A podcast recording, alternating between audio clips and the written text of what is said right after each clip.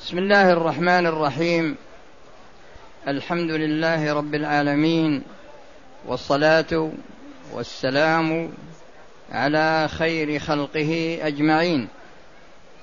محمد وعلى إخوانه من الأنبياء والمرسلين وعلى آله وأصحابه والتابعين ومن تبعهم بإحسان إلى يوم الدين.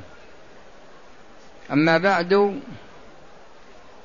فإن الكلام لا يزال متصلا على قوله تعالى وسارعوا إلى مغفرة من ربكم وجنة عرضها السماوات والأرض أعدت للمتقين الذين ينفقون في السراء والضراء والكاظمين الغيظ والعافين عن الناس والله يحب المحسنين والذين إذا فعلوا فاحشة أو ظلموا أنفسهم ذكروا الله فاستغفروا لذنوبهم ومن يغفر الذنوب إلا الله ولم يصروا على ما فعلوا وهم يعلمون أولئك جزاؤهم مغفرة من ربهم. وجنات تجري من تحتها الأنهار خالدين فيها ونعم أجر العاملين. سبق الكلام على قوله تعالى وسارعوا إلى مغفرة من ربكم وجنة عرضها السماوات والأرض أعدت للمتقين. وفي هذه الليلة أتكلم لكم على ما يتيسر مما بقي من هذه الآيات ثم يكمل ما يبقى بعد ذلك. قوله تعالى الذين ينفقون في السراء والضراء. هذه صفة من صفات المتقين. هذه صفة من صفات المتقين.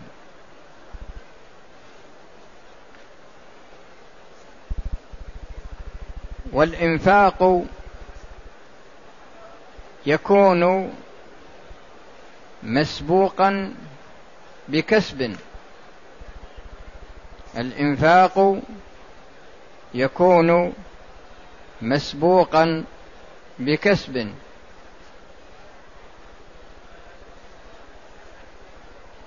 والكسب تارة يكون حلالا. وتارة يكون حراما. وتارة يكون مشتبها. ولهذا يقول الرسول صلى الله عليه وسلم الحلال بين والحرام بين وبينهما أمور مشتبهات. لا يعلمهن كثير من الناس. فمن اتقى الشبهات فقد استبرأ لدينه وعرضه ومن وقع في الشبهات وقع في الحرام كالراعي يرعى حول الحمى يوشك أن يرتع فيه. ألا وإن لكل ملك حمى ألا وإن حمى الله محارمه. فأنت يا عبد الله انظر اولا إلى وجوه المكاسب إلى وجوه المكاسب مكاسب المال الذي يدخل عليك. انظر إلى وجوه المكاسب مكاسب المال الذي يدخل عليك. كل مال تتحصل عليه يكون مسبوقا بسبب يكون مسبوقا بسبب لأن هذا المال مسبب. لأن هذا المال مسبب. فحله وحرمته وكونه مشتبها هذا باعتبار السبب. باعتبار السبب. فالسبب يكون مشروعا يعني سبب كسب المال يكون مشروعا. والسبب يكون ممنوعا يعني أنه منهي عنه على وجه التحريم. ويكون محتملا للحل وللحرمة فيكون من باب المشتبه. وأذكر لكم بعض الأمثلة للأسباب المشروعة للكسب والأسباب الممنوعة للكسب.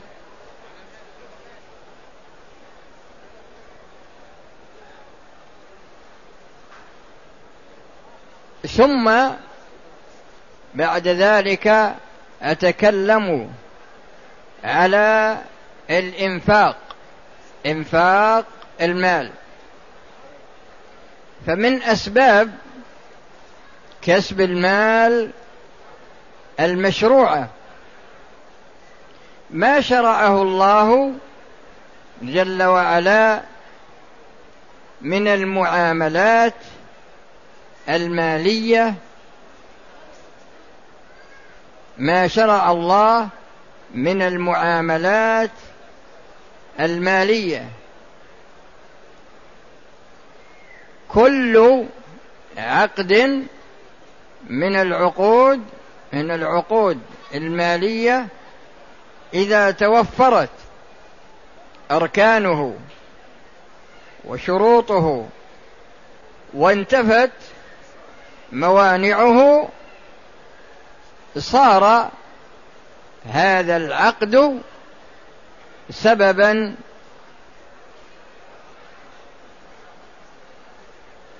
يترتب عليه حل المسبب وهو المال الذي تحصل عليه أحد المتعاقدين. إنسان يبيع سيارة مملوكة له يبيعها بيعا شرعيا يستلم ثمنها هذا الثمن دخل عليه بعقد شرعي يعني دخل عليه بسبب شرعي. دخل عليه بسبب شرعي. وهكذا عقد الإجارة. إذا أجر سيارة أو أجر بيتا أو فعقد الإجارة سبب يترتب عليه مسببه وهو انتفاع المستأجر بالمؤجر وانتفاع المؤجر بالمال الذي يأخذه. فإذا توفرت أركان الإجارة وشروطها وانتفت موانعها فحينئذ يكون هذا العقد سببا لكسب المال وبناء على ذلك فما يستلمه المؤجر من المال من المستأجر فإنه يكون حلالا. وعلى هذا المسار جميع العقود المالية جميع العقود المالية. ومن ذلك أيضا الهبات. يعني عندما يوهب لك أو يوصى لك بوصية يعني عقود التبرعات عموما. يعني يهب لك شخص مالا أو يوصي أو يوصى لك بمال وصية شرعية أو تتحصل على غلة وقف بطريق شرعي. فالوصية سبب والوقف عليك سبب. والهبة سبب. فإذا كانت هذه العقود عقد الوصية وعقد الوقف وعقد الهبة توفرت فيه أركانه وشروطه فإن المال حلال المال المترتب على هذا السبب حلال.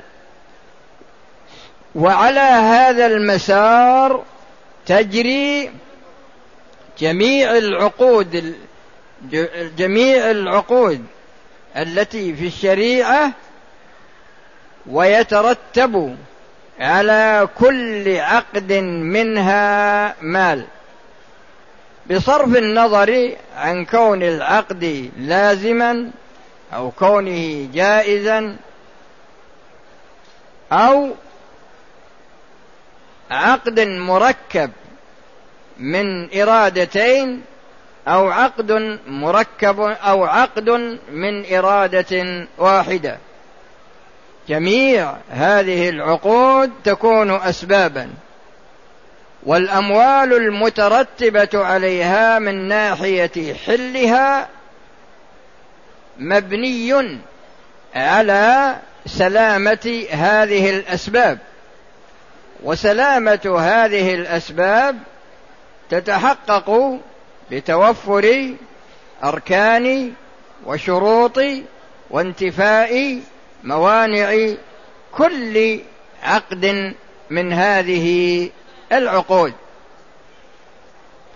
وبناء على ذلك فالأشخاص الذين يشتغلون بالبيع والشراء عليهم أن يتنبهوا لأنفسهم وذلك من أجل سلامة العقد حتى يكون المال المترتب عليه مالا حلالا.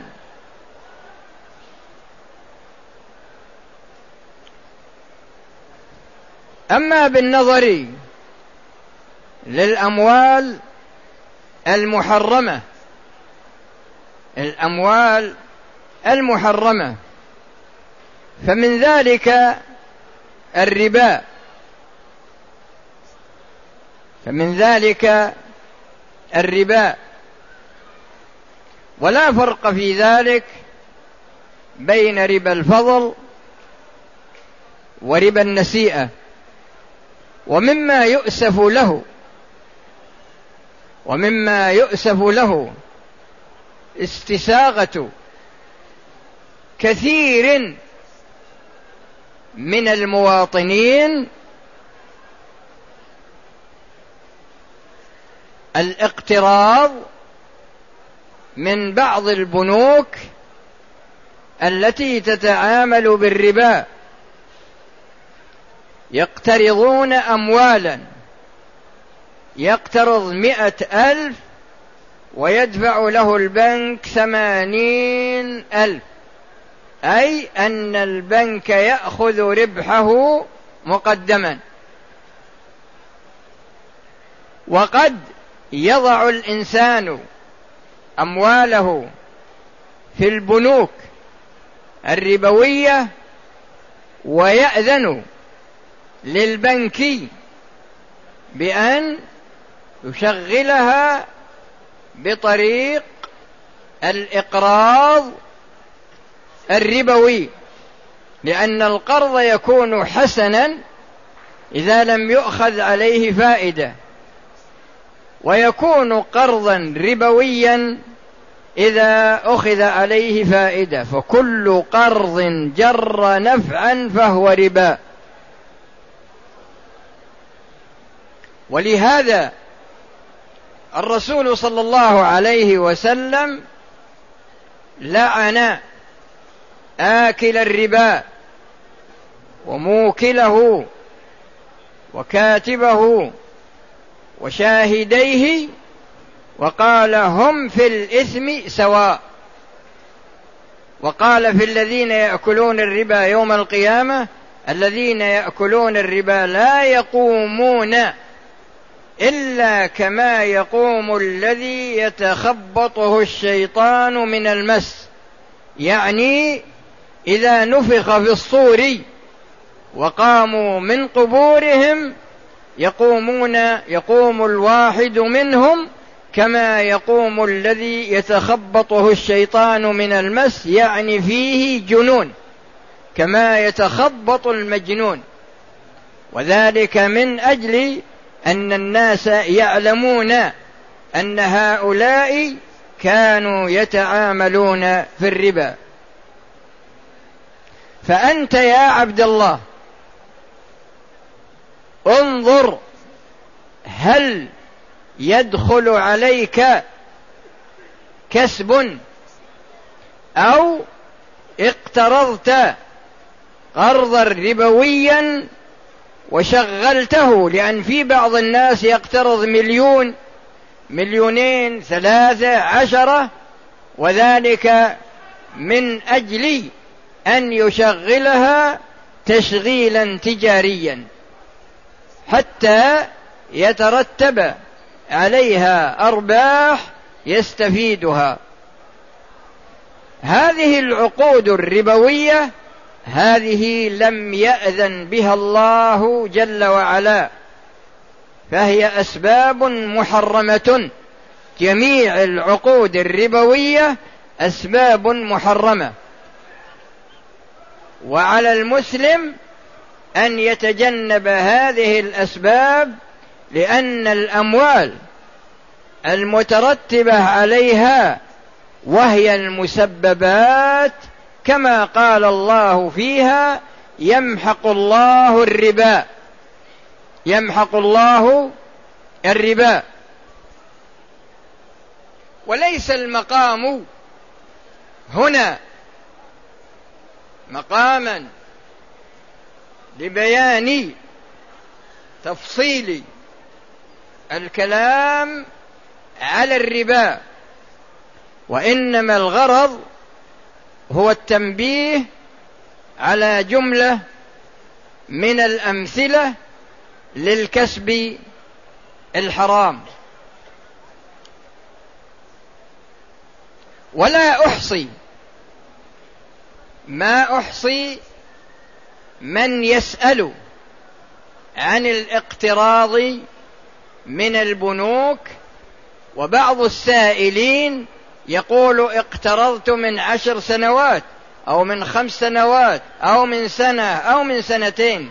يعني فيه سائلون يسألون عن الاقتراض قبل قبل الوقوع فيه.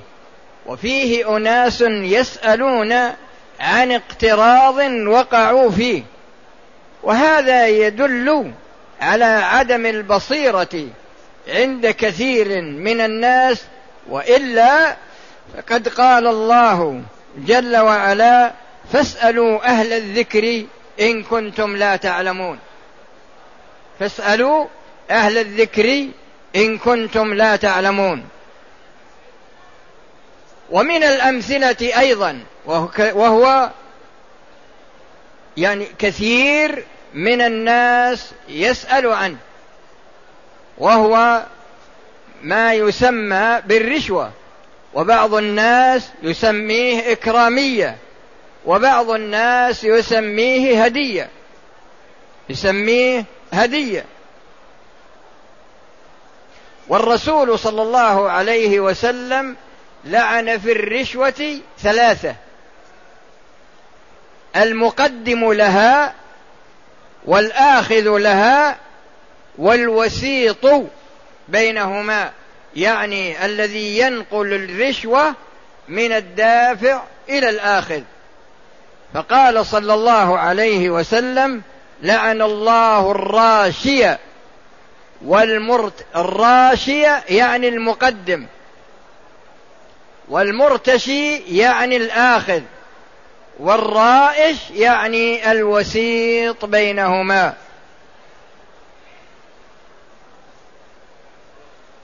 فأنت إذا أخذت هذه الرشوة فاعلم أنها حرام. لا يجوز دفعها ولا يجوز أخذها ولا يجوز أن يكون الإنسان وسيطا بين الدافع والآخذ وكونها تسمى بأسماء بأسماء مختلفة هذا لا يؤثر في حكمها. هذا لا يؤثر في حكمها. ومما يؤسف له أنها واقعة. بكثرة واقعة بكثرة. فشخص يريد أن يرسي مقاولة. يعني يريد ان يأخذ مقاولة. تاجر يأتي ويدفع مبلغ من المال للجهة التي تملك التوقيع لترسية هذا المشروع عليه. يدفع مبلغ من المال. ولا شك أن هذه رشوة. لا شك أن هذه رشوة. فإنسان يدفع مالا يدفع مالا من أجل تحليل حرام أو من أجل تحريم إما تحليل حرام أو تحريم حلال. أو أو حص أو أو تفضيله على يعني تقديمه على غيره مع أنه لا يستحق التقديم. أو تقديمه على غيره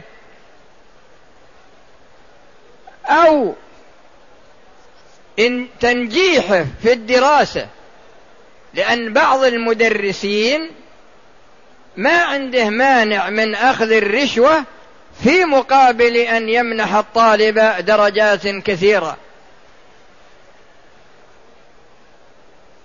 وهذا واقع من بعض المدرسين من الأجانب وليسوا من البلد. يأخذ مقابل فلوس على أساس أنه ينجح الطالب لأن الطالب ضعيف ويعطيه درجات عالية.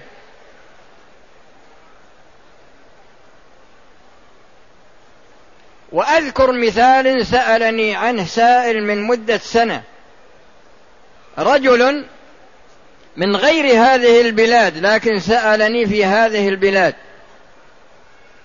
يقول إنه مهندس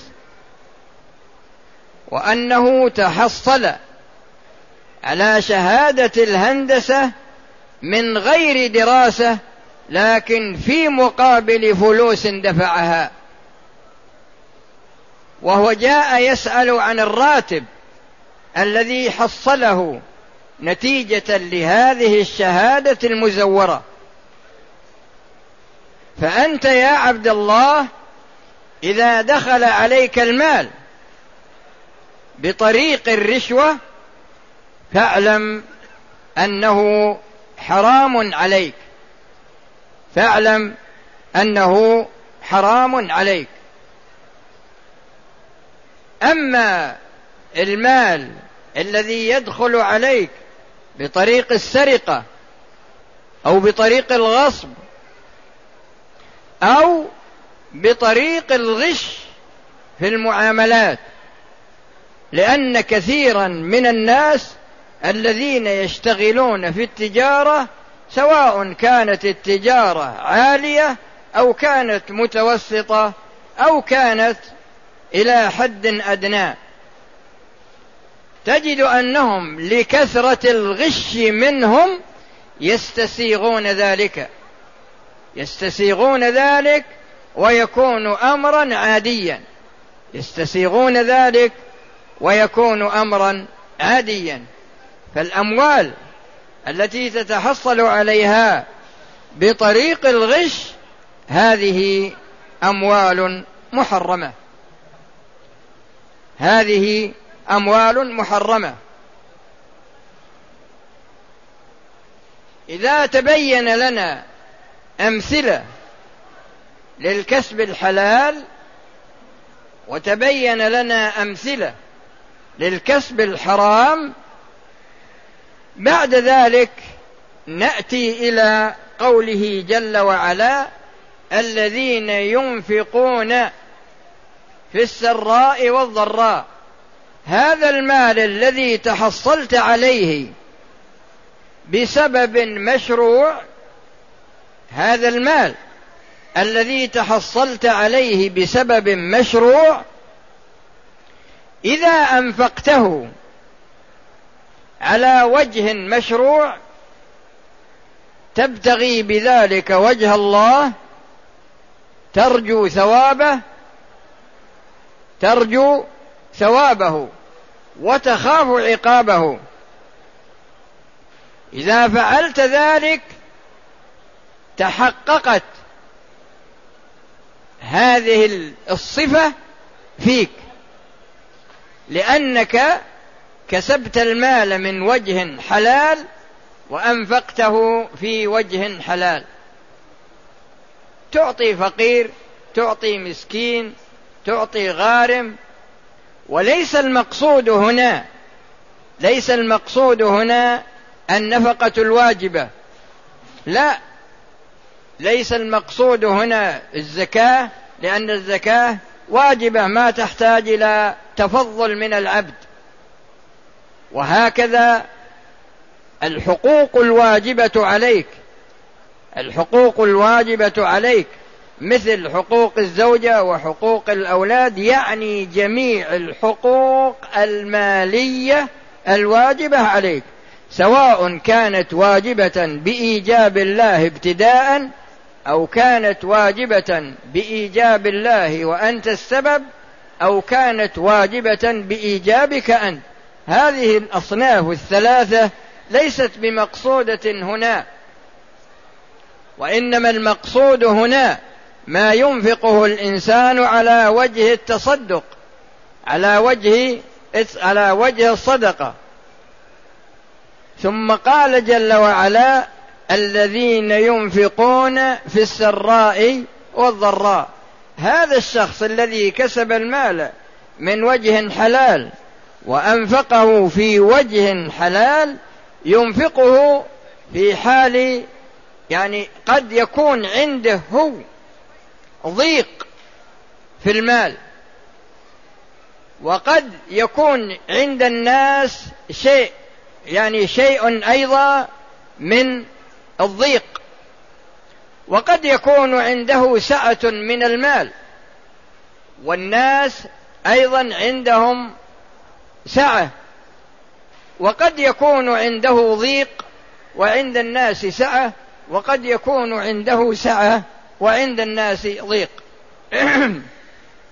لكن المهم هو أنك تنفق من هذا المال إن كنت غنيا. غنى واسع تنفق على قدر غناك. وإن كانت حالتك متوسطة تنفق كذلك. وإن كانت حالتك إلى حد أدنى تنفق بقدر قدرتك. وأذكر لكم مثال واحد.